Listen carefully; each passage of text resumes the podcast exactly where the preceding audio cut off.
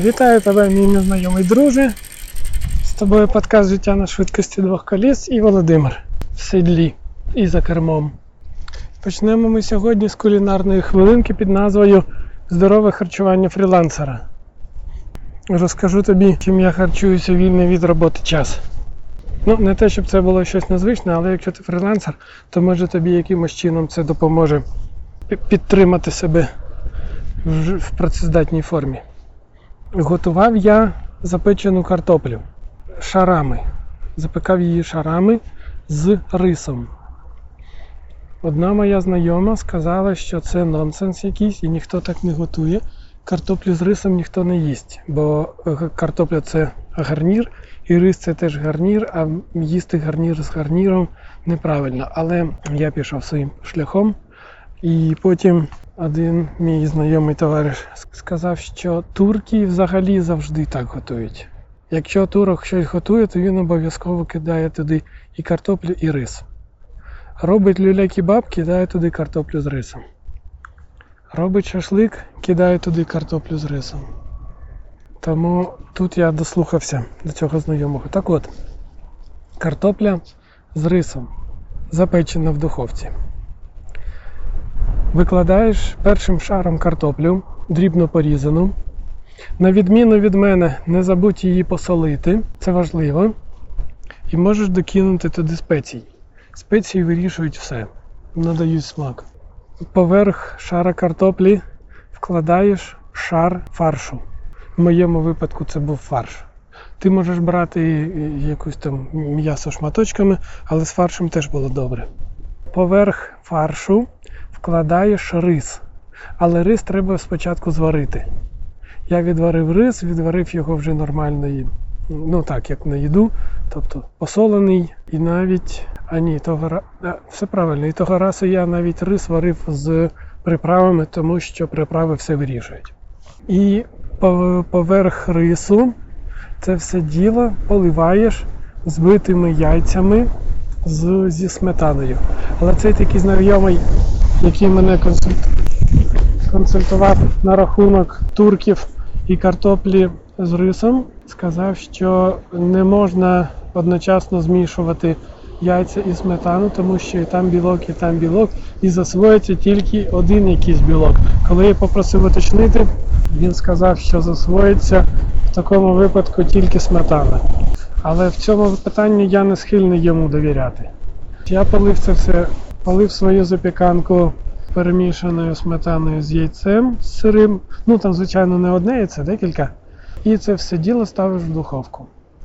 В кінці, коли вже буде практично готове, посипаєш тертим сиром. В кінці не роби так, як я, тому що я натертим сиром посипав одразу, як ставив в духовку. І потім воно, коли приготувалось, то рис уже трохи підгорів. Ставиш свою запіканку в духовку, наливаєш туди трохи води вниз, тому що картопля там знизу має теж приготуватись. Туди наливаєш води. Приблизно на сантиметр висоти, щоб там було води, може трохи більше. Ставиш в духовку на сто п'ятдесят - двісті градусів. Можеш ставити на сто п'ятдесят, але тоді хай воно готується трохи довше, наприклад, півтори години. Від години до півтори години. Перевіряти готовність ти можеш, встрикнувши туди виделку. Якщо вона дістанеться до картоплі, і якщо в картоплю вона буде легко входити, то значить все готово. Все після приготування можна одразу вживати в їжу. Можна на наступний день, воно ще має стати трохи краще. Це одне блюдо фрілансера. І розкажу тобі ще одне блюдо фрілансера. Я готував на минулих вихідних, а їв на цьому тижні. Це рис з овочами. В моєму випадку з овочів була морква і смажена цибуля. Відварюєш рис і в цей час займаєшся морквою з цибулею. Цибулю нарізаєш, моркву нарізаєш або натираєш. До цибулі моркви можеш для смаку додати консервованих томатів, ну, або живих томатів, тобто свіжих. Дивлячись, в мене це тут зараз тільки весна почалась, то свіжих томатів немає, я брав лечо. Для кислинки, для смаку. і червоного кольору. Цибулю з морквою я обжарював, протушував в цей час, коли рис варився. Після того, як цибуля з морквою були практично готові, я додав туди лечо, ще трохи потримав разом. Сюди ж можна і треба додати знову ж таки спеції, тому що спеції вирішують все. Солиш і цю зажарку теж можна підсолити і кинути туди лаврового, лаврового листа, кардамону, чи що там в тебе є. Не кардамон, а не кардамон і не, курку, і не куркума, а... А, а забув що. Ну теж щось на К. Коріандр, все правильно, коріандр, дякую за підказку. Лавровий лист, перець, коріандр. Обжарюється, готується. Вже готово. Всипаєш в кастрюлю з рисом і ретельно перемішуєш. На наступний день воно натягнеться і теж буде добре. Ця остання страва, до речі, вегетаріанська. Ну, не вегетаріанська, а пісна. Тобто її можна в піст, бо попередня вона з фаршем, з м'ясом, до посту ніби як не йде, а цю другу можна і в піст вживати. Ну і що, не забудь солити під час приготування. Не будь як я, будь краще за мене. Підсолій і приправи, тому що приправи вирішують все. З приправ, для, в якості приправи добре підходить часник. Часник взагалі добре підходить, але і в якості приправи теж. Друга приправа в мене була пісна, тому що почався Великий піст. Два тижні Великого посту вже пройшло. На першому тижні, як ти знаєш, служиться в перші чотири дні, понеділок, вівторок, середа, четвер. Це я тобі нагадую, якщо ти вразі забув. Служиться покаянний канон Андрія Крітського.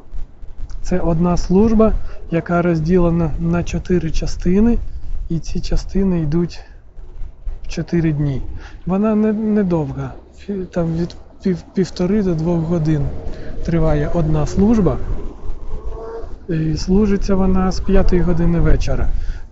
Вона примітна тим, що під час цієї служби нагадується душі, в чому вона, можливо, завинила, нагадується, чому вона має каятись, і нагадується про це на прикладах, які є в Біблії.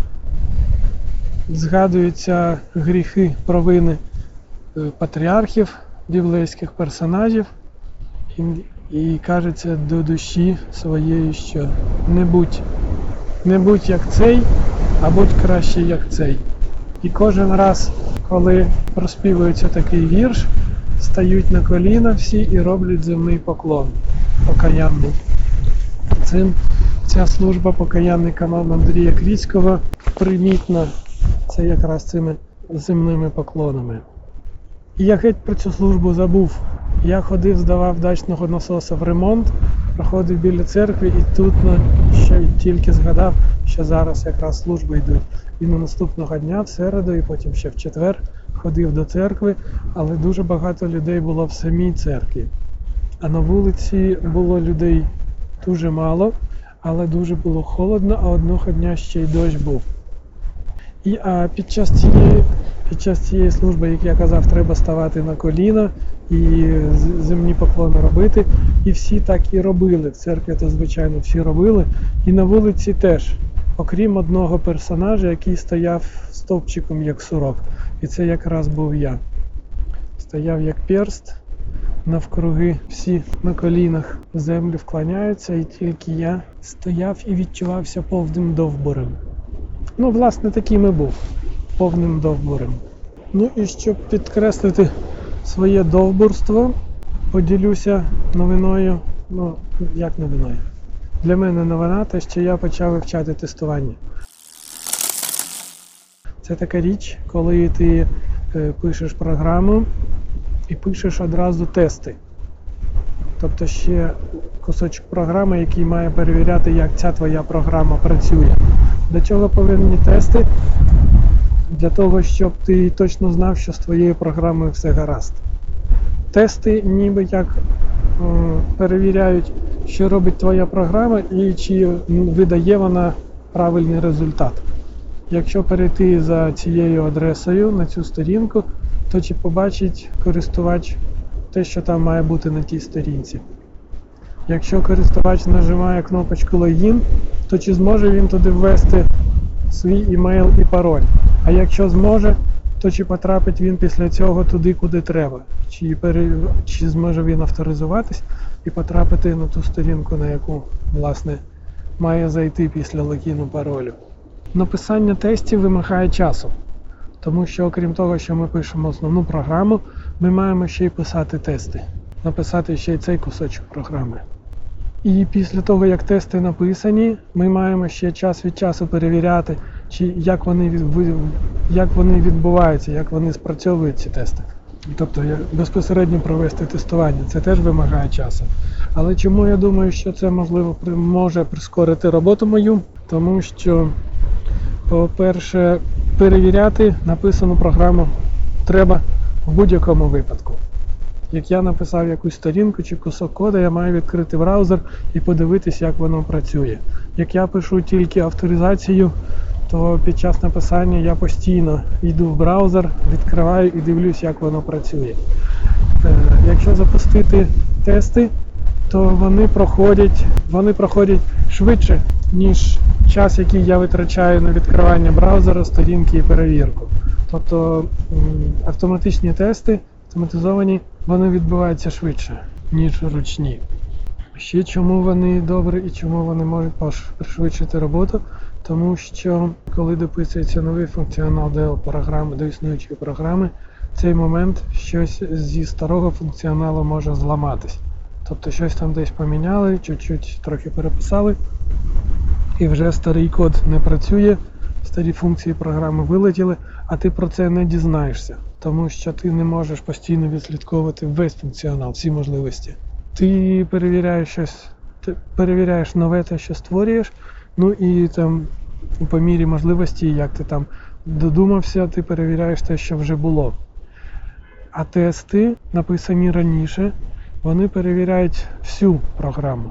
Бо по мірі створення програми ти створюєш тести, і відповідно трапляється так, що всі можливості програми тестом перевіряються. І ось після дописання, після створення нових можливостей, нового функціоналу, ти знову запускаєш старі тести, і вони ще раз проходять по всій програмі і перевіряють все. І якщо десь щось зламалось під час твоєї нової роботи, то по тестах ти це побачиш.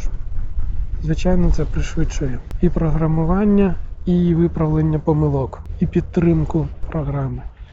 Коли треба програму перенести з одного сервера на інший, з домашнього комп'ютера на робочий чи на тестовий, так само. Ти переніс, запустив на новому тому комп'ютері тести і подивився, чи все там добре спрацьовує вчасно і без помилок.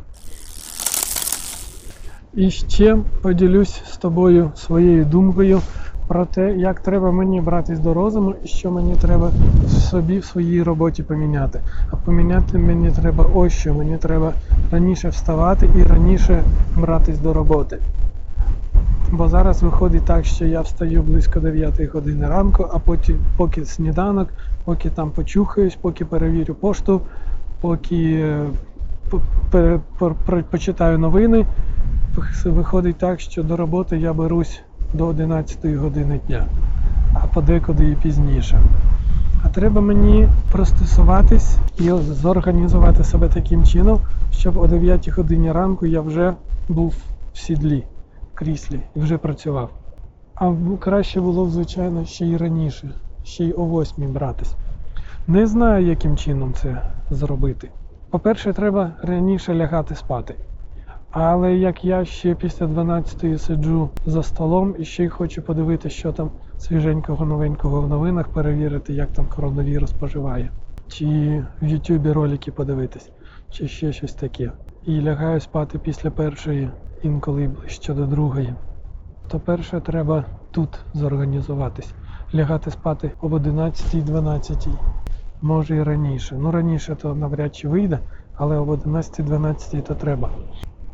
По-друге, треба зранку менше розштовхуватись.